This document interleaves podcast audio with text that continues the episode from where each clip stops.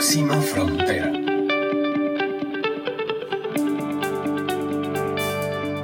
Muy buen día para todos. Es un placer saludarles. Yo soy Carla Chávez en un nuevo episodio de Próxima Frontera. Un espacio de conversaciones directas, honestas, con gente a quien admiro y que quiero presentarles, quiero poner a disposición de ustedes su conocimiento, su experiencia. Un agradecimiento antes de iniciar a Delfino por la difusión de este podcast, a mi equipo de producción, Alejandro Delgado y Julián Orozco, y al Colegio de Periodistas por el espacio para la grabación. Me siento muy honrada de tener frente a mí el invitado de hoy, es, el doctor Eduard Müller, es el rector de la Universidad para la Cooperación Internacional. No, no tengo mucho tiempo de conocerlo, pero lo que he escuchado de él siempre me inspira mucho y tengo la suerte de haberlo eh, logrado conseguir para el podcast de hoy, Próxima Frontera, al que quisiera llamarle Regeneración. Don Edward Müller tiene un programa o dirige un programa con la universidad y por eso quise invitarlo para que nos cuente acerca del enfoque distinto, integral, holístico, interesantísimo que tiene el programa Regenerar Costa Rica. Bienvenido, don Edward. Muchas gracias por acompañarnos. Muchas gracias, Carla, por la invitación y la, la oportunidad esta que creo que cualquier oportunidad de, poder llegar a, algunas personas eh, hay que aprovecharla. Sí, definitivamente eh, hace ya poco más de una década empezamos a trabajar en lo que hoy se llama desarrollo regenerativo. Eh, posiblemente hace unos cinco años poca gente escuchaba y poca gente sabía lo que significaba. Creo que hoy todavía hay bastante gente que todavía no sabe lo que, lo que es y ahora explico lo que es, pero si tú buscas hoy en Google regeneración, desarrollo regenerativo, vas a encontrar muchas iniciativas. ¿Cómo podemos definirlo para que nuestros oyentes se vayan haciendo una idea de lo que vamos a hablar? Es difícil definirlo en una frase. Eh, es más allá de la sostenibilidad.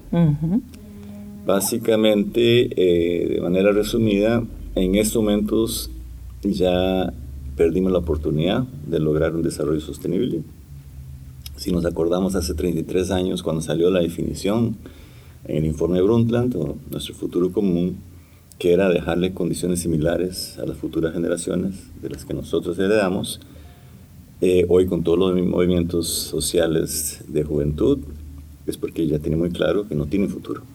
O sea, nos comimos, fuimos tan egoístas que nos comimos todas las posibilidades de estas futuras generaciones. Eh, entonces, tenemos que ir más allá. Y es más allá de una restauración ecológica. Realmente el planeta como un todo y la humanidad como un todo han entrado en un proceso de colapso eh, donde las estructuras tradicionales ya no soportan eh, una continuidad. Lo vemos a nivel político. Este deterioro que estamos viendo con Trump, que capaz que es, a pesar de todas las acusaciones puede ser reelecto, eh, un Bolsonaro, eh, un Bukele. Eh, en, la misma Costa Rica vemos un ataque al presidente y al gobierno de parte de grupos de interés con mentiras, con, falsedades. Hasta la defensora entra sin, sin, comprobación de los datos. entonces son procesos de desestabilización política y social vemos todo esta, este problema, digamos, del coronavirus, em, donde la población se enfoca en un tema y al mismo tiempo hay un colapso económico mundial, eh, hay un desastre a nivel de muchos países, eh, Antártida llega a 20 grados centígrados. Si se le hubiera declarado la emergencia al tema del cambio global, como se le declaró a un coronavirus, donde en el cambio global están muriendo millones y millones de personas al año, no algunas miles de personas. Eh, sería diferente la historia. Pero además, don Eduardo, es porque son las personas más vulnerables, son las que los países pobres, donde no necesariamente estamos ya no poniendo... Tanto, ya no tanto. Vea lo que pasó en Houston. Claro vea lo que pasa está pasando en California, vea lo que pasó en Australia, ya no son los más vulnerables. O sea, el, el, cambio climático y el cambio global afectan a todos. Entonces, volviendo al desarrollo regenerativo, Nos toca regenerar el ambiente. ¿Qué es lo que necesitamos? Ecosistemas que funcionen. Eh, si uno está bien informado, uno entra en pánico. Porque en estos momentos, en tres cuartas partes de la superficie terrestre, los ecosistemas ya no soportan la vida humana. Estamos hablando de tres cuartas Tres cuartas partes, del ecosistema no soportan la vida humana. Exactamente, ni hablar del resto de la vida. Y el resto de la vida estamos viendo una pérdida de masa eh, de mamíferos eh, silvestres que va más de 80%. Vemos una pérdida de masa de insectos que va entre 60 y 90%, dependiendo de dónde estás. Eh, en fin, todos los ecosistemas, los ecosistemas marinos, la, pérdida es tan acelerada que posiblemente sea casi imposible rescatar los océanos a como estamos. Y esto implica eh, una incapacidad de los ecosistemas. No estoy hablando de, osos polares, estoy hablando de agricultura. Eh, ya en California, que produce el 90%, 80% de las almendras, eh, importan abejas de todo lado y la mayoría muere ahí mismo por la gran cantidad de tóxicos. Además que la gente que come almendras está comiendo tóxicos. Em, vemos en Costa Rica el abuso de químicos en, piña, eh, en, fin, eh, hasta en la horticultura, eh, que liquidan insectos en gran escala. Y no solo insectos, sino toda la vida silvestre. Entonces, el tema de la piña no es lo que se aplica sobre la piña, es lo que se aplica sobre el ecosistema como un todo. Y no es solamente localizado, no son solamente los acuíferos que estamos viendo todos los días noticias de comunidades eh, expuestas a tóxicos prohibidos en el país. Eh, las cuencas atmosféricas están llevando esos tóxicos, esos plaguicidas, a, eh, por ejemplo, el Parque Nacional Guanacaste. Entonces, cuando llueve, caen los pesticidas y están matando la, vida silvestre en el, en el propio parque. ¿Y la iniciativa Regeneremos Costa Rica cómo busca incidir para lograr entonces, no sé si un voy cambio. A ir más rápido por las otras. Eh, me, me, tengo mucho en los paisajes funcionales porque no importa si es urbano, si es rural, si es área protegida o si es agricultura, lo que sea, esos ecosistemas tienen que funcionar. Y un ecosistema agrícola con fertilizante y plaguicidas no funciona. Entonces no funciona hoy ni hasta para producir alimentos. Cada vez hay que echarle más químicos. Necesitamos una regeneración social y lo vemos en las redes sociales, tenemos una polarización enorme, un odio enorme. Cuando yo era niño y uno chocaba, veía los choques en la calle, la gente se bajaba, lo primero que estaba... Era la mano. a ver si estaban bien primero. Y, después empezaba a conversar y bueno, sí, hoy en día tenés miedo porque no sabes si se van a bajar y te van a dar un balazo. O sea, es, es una agresión en, los semáforos, en, en todo lado la sociedad está totalmente desarticulada. Esto no es casualidad. O sea, desarticula y gobernará más fácil. Entonces, todo ese proceso de, redes sociales, de las polarización, eh, el tema religioso, etcétera, etcétera, todo lo que es dogma también, genera hasta ahora veganos contra los que comen carne. Es un pleito horrible en las redes sociales. ¿no? Las redes sociales le dan voz a los que antes no tenían, es una buena cosa. Pero la le da voz a gente ignorante eh, que lee cualquier estupidez y lo, lo toma como cierto. Y ese es el mayor peligro que tenemos. Necesitamos una regeneración económica. Todavía seguimos trabajando con lo que yo llamo un Producto Interno para brutos, porque el PIB nunca midió desarrollo no tiene correlación con desarrollo. Sí tiene alta correlación con inequidad. El coeficiente Gini aumenta casi que en una relación de uno a uno con el PIB. Y vemos países como Chile, eh, modelo para el Banco Mundial, el Fondo Monetario, el, propio BID, de, lo que es un país líder en América Latina, pero tiene el doble inequidad que Costa Rica. Bueno, y veamos la reacción en y Chile. Esa es la reacción, o sea, la gente está harta que el empresariado, que son los políticos al mismo tiempo y son los dueños de la banca, dominan el 99% de la economía del país y el resto de gente trabajando día y noche por un salario que hace ni siquiera le permite tener seguridad social, educación, etc. Necesitamos una regeneración cultural. La cultura es eh, fundamental, es lo que nos diferencia a los ticos de los nicaragüenses, de los japoneses, de los chinos. La identidad Y esa cultura está siendo perdida, se pierde más rápido que la biodiversidad. Es una homogenización por los Tommy Hilfiger y los Is y todo ese montón de cosas. O sea, yo los niños los valoran por si tiene el último I o no eh, en la escuela. Entonces no tiene ningún sentido el sistema educativo tampoco. Entonces todo este tema del rescate cultural, de la cultura viva, de generar empatía, de generar una conciencia profunda es fundamental. Hay que hacer una regeneración política. Vemos como el sistema político ya colapsó. En un sistema político que permite una reelección de un señor como Trump, o permite la elección de un Bolsonaro que desarticuló en 400 días la institucionalidad de un país entero, que está incitando al asesinato de indígenas, al toma de tierras, en fin, la destrucción del Amazonas, etcétera, etcétera, etcétera. Em, y los jóvenes, y yo hablo mucho con jóvenes, les pregunto siempre quién quiere ser político. Ay, no, mm. no, no. Si los jóvenes no asumen la política pública y la dejan en manos de viejos como yo, no tienen futuro. Nosotros ya les hipotecamos el futuro. Entonces, el tema es, y esto es importantísimo en la regeneración y la parte educativa, que nos han hecho creer que tenemos que sentarnos a esperar el futuro y tenemos que adaptarnos al futuro. Eso es una gran mentira. El futuro lo creamos nosotros. Claro, es la decisión del presente.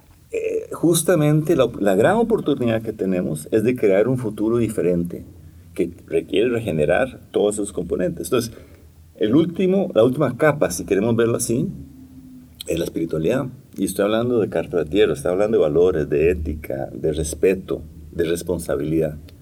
Eh, hay mucha gente que todavía confunde espiritualidad con religiosidad. Y si uno ve alguna de las religiones hoy, tienen cero espiritualidad. Es un tema comercial meramente, es un tema, no sé, de egos, de, entonces, poder.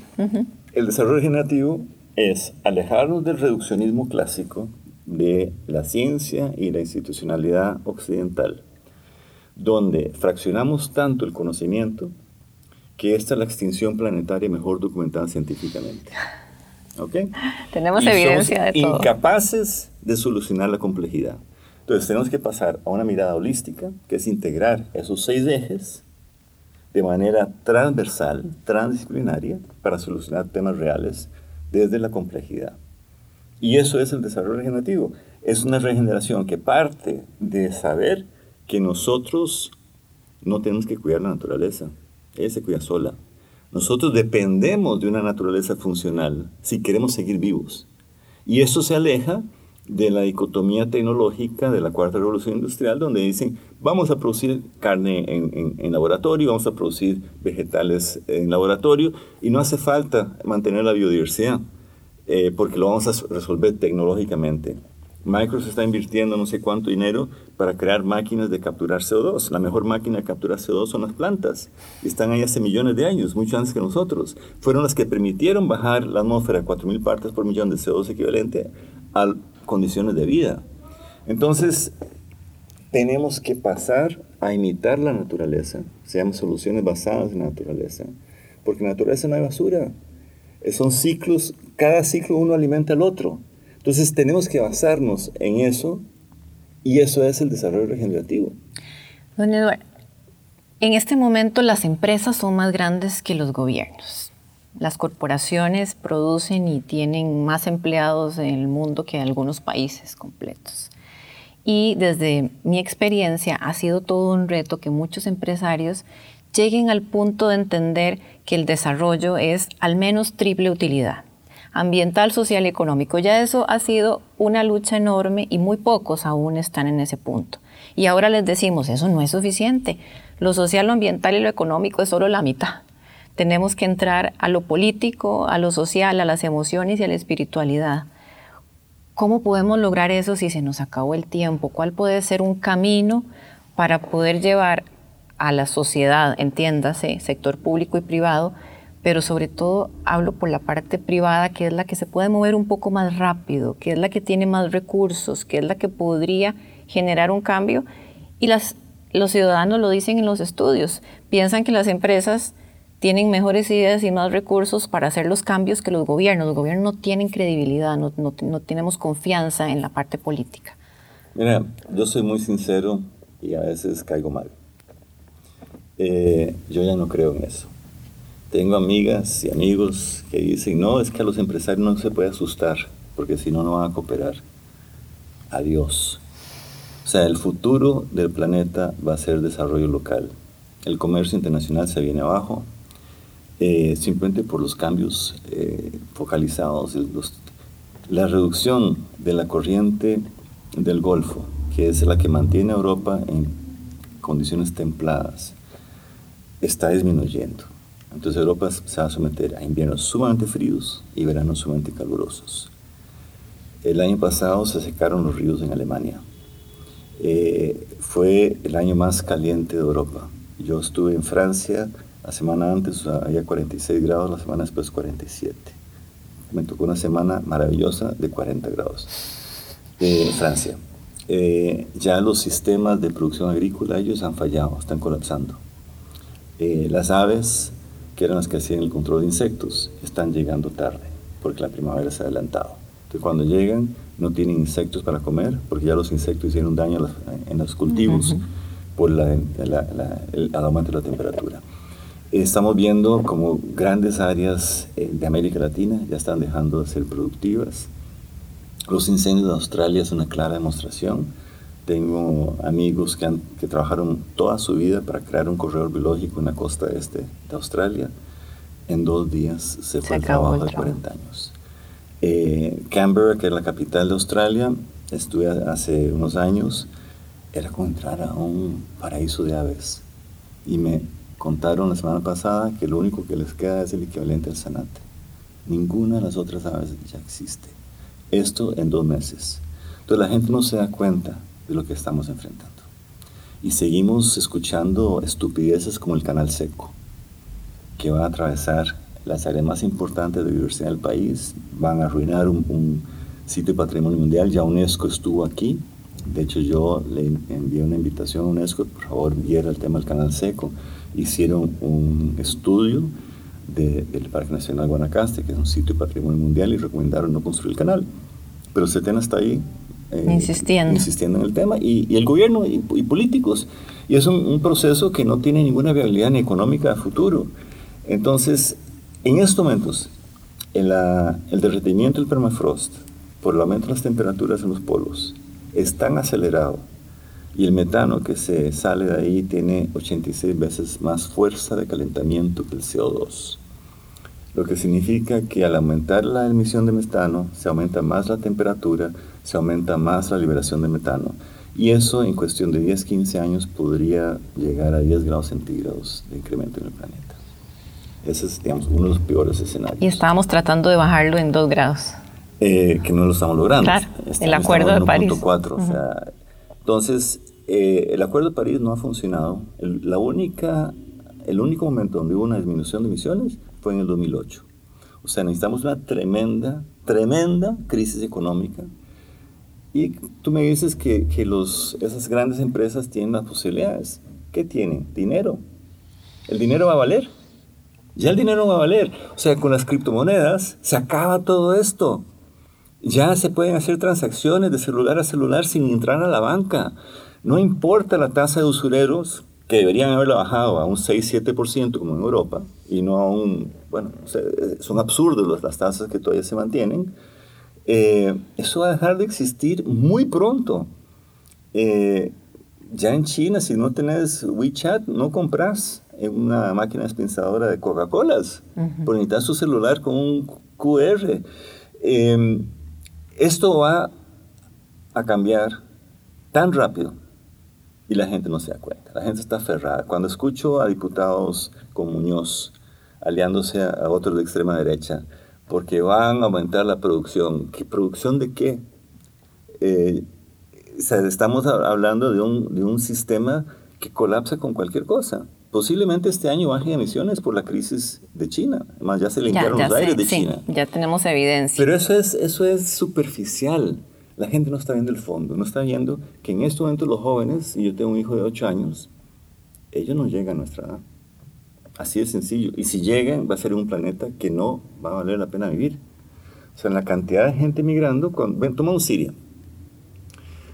La gente dice que Siria es porque tiene un dictador apoyado por los rusos y que la contra. Mentira, tiene nueve años de sequía. O sea, la gente no puede producir, entonces se va a la ciudad porque ya los, los agricultores tienen que emigrar a la ciudad y piden servicios. ¿Y de dónde va a sacar el gobierno para darle servicio de educación, de, casa, de alimentación, de, de, salud? No tienen. Entonces empiezan a migrar a Europa. Esto es ya lo que los científicos dijeron hace más de 20 años. Entonces, suena muy negativo, pero yo te puedo decir que en 30 años salvamos el planeta si reconvertimos la agricultura y la ganadería. Escuchamos a grandes figuras decir que la ganadería es causante del cambio climático. Pues sí, pero también la ganadería es la solución. De regeneración. La ganadería holística captura más carbono que un bosque. Pasémonos, don Eduard, al lado positivo de esta historia, al lado constructivo, a la próxima frontera a la que podemos mover nosotros como ciudadanos. Si los gobiernos no son capaces de hacerlo, si el sistema financiero nos tiene eh, arrinconados, si las empresas todavía no lo están entendiendo, ¿dónde está la próxima frontera? Te cuento. Hace dos semanas tuvimos unos talleres con el sector ganadero. Estoy hablando de las subastas que manejan el 97% del ganado del país. Tuvimos más de 500 ganaderos que se apuntaron a transformarse hacia la ganadería holística. Si logramos eso, olvídate los carros eléctricos. Ese es el plan de descarbonización del país. ¿Cómo funciona la ganadería holística? Mira, el pasto si está bien manejado, puede tener raíces de 2 a 3 metros de profundidad. Entonces es una bomba de carbono. Eh, cuando el ganado come el pasto, la planta libera parte de las raíces. Cuando la planta crece, vuelve a crecer nuevas raíces y al mismo tiempo manda azúcares que alimentan hongos, que permiten que bacterias que fijan nitrógeno crezcan ahí y se reconstruye la vida del suelo. No se pueden usar fertilizantes, no se pueden usar químicos y la producción aumenta. ¿Por qué? Porque ese fue el mecanismo que el planeta usó para ser vivible. Las grandes planicies de África y las grandes planicies de Estados Unidos, por ejemplo, que tenían metros de tierra rica en carbono y que hoy no hay nada por la agricultura convencional, eh, eso funcionaba como una bomba de, capturar carbono en la atmósfera y meterla bajo el suelo. Creo que hubo un caso de elefante, ¿cierto? Con ese tema de, un experimento fallido. Mandó a matar elefantes porque dijo que estaban destruyendo. Y ahí se dio cuenta que empeoró la cosa. Entonces, Alan es un buen amigo, estamos trabajando juntos, él es parte de Regenerar Costa Rica y todo el instituto. Con ellos nos reunimos, traje al, coordinador científico y técnico de, de Savory para reunirse con los ganaderos. Y vamos a empezar el programa ahora en mayo. Y en cuestión de dos años, si reconvertimos a 500, 600 fincas en capturadores de carbono, vamos a hacer la diferencia. Don Fernando, allá en, Fortuna, aumenta un centímetro de suelo cada año. Ah, no, pero hay científicos, entre comillas, diciendo que la ganadería es mala y que hay que dejar de comer carne. ¿Por qué? Porque la ciencia es reduccionista. Entonces, lado positivo, si reconvertimos toda la agricultura en regenerativa y tenemos evidencias ya, ya hemos hecho los experimentos, ya se tiene la información científica, se aumenta la productividad si regresamos la biodiversidad a los suelos. Y al mismo tiempo recuperamos biodiversidad periférica por no usar los químicos. Entonces, solo con reconvertir la agricultura de las 8 mil millones de hectáreas degradadas que tenemos a nivel mundial, ya eso nos lleva a 280 partes por millón en 30 años reconversión de agricultura y reconversión de la ganadería. ¿Tenemos 30 años, don Eduardo? No, en 30 años estamos a 280 partes. ¿Ok? En estos momentos estamos yendo a 450, 500 partes antes del 2050. Ok. Ok. Que me digas que en, 10 años, si tenemos un proceso masivo de reconversión, yo estoy seguro que estamos otra vez en 400 partes. ¿Y habría perdedores en este proceso de cambio? Las grandes corporaciones ah. se quedan sin. Se quedan sin. ¿Por qué yo voy a tener una empresa que me trae ajo de China o tilapia contaminada producida en aguas tóxicas a competir con, lo nacional? Que no puede competir porque tenemos seguridad social. Claro, los costos son distintos. Eh, ¿Para qué? Si lo que tenemos que enfocar es el desarrollo local. ¿Cuál es el problema? Los gobiernos se enfocan en exportación, pensando y siguiéndole la, línea de las grandes corporaciones. Tenemos que enfocarnos hacia un desarrollo local. donde tenemos entonces valor agregado a nivel local, encadenamientos a nivel local y prosperidad y, equidad a nivel local. Los recursos se pueden generar inclusive con monedas locales. Estamos haciendo un ensayo ahora que va a arrancar pronto en una parte de Costa Rica con una moneda local. Eh, el gobierno le asusta porque no hay forma de cobrarle un IVA a una moneda local. Claro, claro. Pero el IVA mató a los agricultores. ¿Qué agricultor puede hacer una firma electrónica? ¿Qué agricultor puede contratar un contador para hacer un reporte mensual a Hacienda? Es que se, se piensan las cosas pensando en los abogados y los médicos de San José. Del escritorio. Entonces, cuando uno ve lo golpeado que está el campo y que ha caído en tendencias religiosas dogmáticas, eh, porque ya no tiene a quién pedirle, bueno, es muy fácil corregir eso si queremos bienestar para Costa Rica generemos esos encadenamientos. Un proyecto que estamos arrancando, ya, ya tengo el inversionista, un, impact investor. Vamos a comprar la finca más degradada de Costa Rica y colocar a 40 estudiantes ahí, que no importa si tienen título o no. 43% de los muchachos no terminan colegio en Costa Rica. Los tomo, es una entrevista personal, los colocamos en la finca y les enseñamos a regenerar la finca, la producción de la finca, y su comunidad, comunidad. Ellos tienen que formar un gobierno cooperativo y al final pueden comprar la finca y dejársela. Mientras aprenden a regenerar, les enseñamos a regenerar. Y con tecnología, o sea, entras a la finca, primero tienes que hacer un mapa. Entonces, okay, ahí entras a aprender sistema de información geográfico, tecnología. los drones y hacen los dibujos. Segundo, planificación. Bueno, planificación ecológica, ¿dónde, vamos a establecer corredores, microcorredores biológicos? ¿Cuáles son las áreas aptas para la agricultura regenerativa? ¿Cuáles son las áreas aptas para, para ganadería? ¿Cuáles son las áreas aptas para land art? Eh, que es la, regeneración de paisajes asistida, digamos, con árboles de flor y alimentos para vida silvestre, etc. Bueno, eso es lo que va a sacar a sus jóvenes de la situación en que están, de no querer hacer nada, de no tener interés, y pueden construir su futuro. Entonces tenemos que darle esa esperanza, hope, esperanza a los jóvenes, de que están en toda posibilidad, si se ponen las pilas, de salvarse ellos mismos. Y esto no va a venir de Naciones Unidas, que tiene 25 años estar negociando cosas. ¿Cuánta es la huella de carbono para todas esas reuniones? Y Madrid fue un fracaso de nuevo. Para ir cerrando nuestro programa de hoy, don Eduardo, me gustaría que se refiera a la regeneración de la parte espiritual, que es tal vez la, la menos común, la, la, que menos vemos en esta ecuación, pero al final yo creo que la, la principal. Si eso no ocurre, lo demás va a ser muy inviable. ¿Cómo podemos explicarle a la gente sin que pensemos en religión, en dogma, en, en culpa, en cómo nuestra regeneración desde la introspección, la espiritualidad puede impactar para que tengamos esperanza? Bien, en el año 97, en Rima 5, eh, me invitó una persona, Juni Calao, trabajaba en, la, en el Consejo de la Tierra en ese momento, a participar de una reunión. Yo entro y me encuentro a Gorbachev, a Steven Rockefeller, a Mercedes Sosa y 20 personas más. Fue el inicio de reacción de Carta a la Tierra. Se hizo un proceso de consulta y en el año 2000 UNESCO la aprobó. La sede administrativa de Carta de la Tierra está en Costa Rica, en Ciudad Colón, en La Paz. En La Paz. ¿Quién conoce Carta de la Tierra?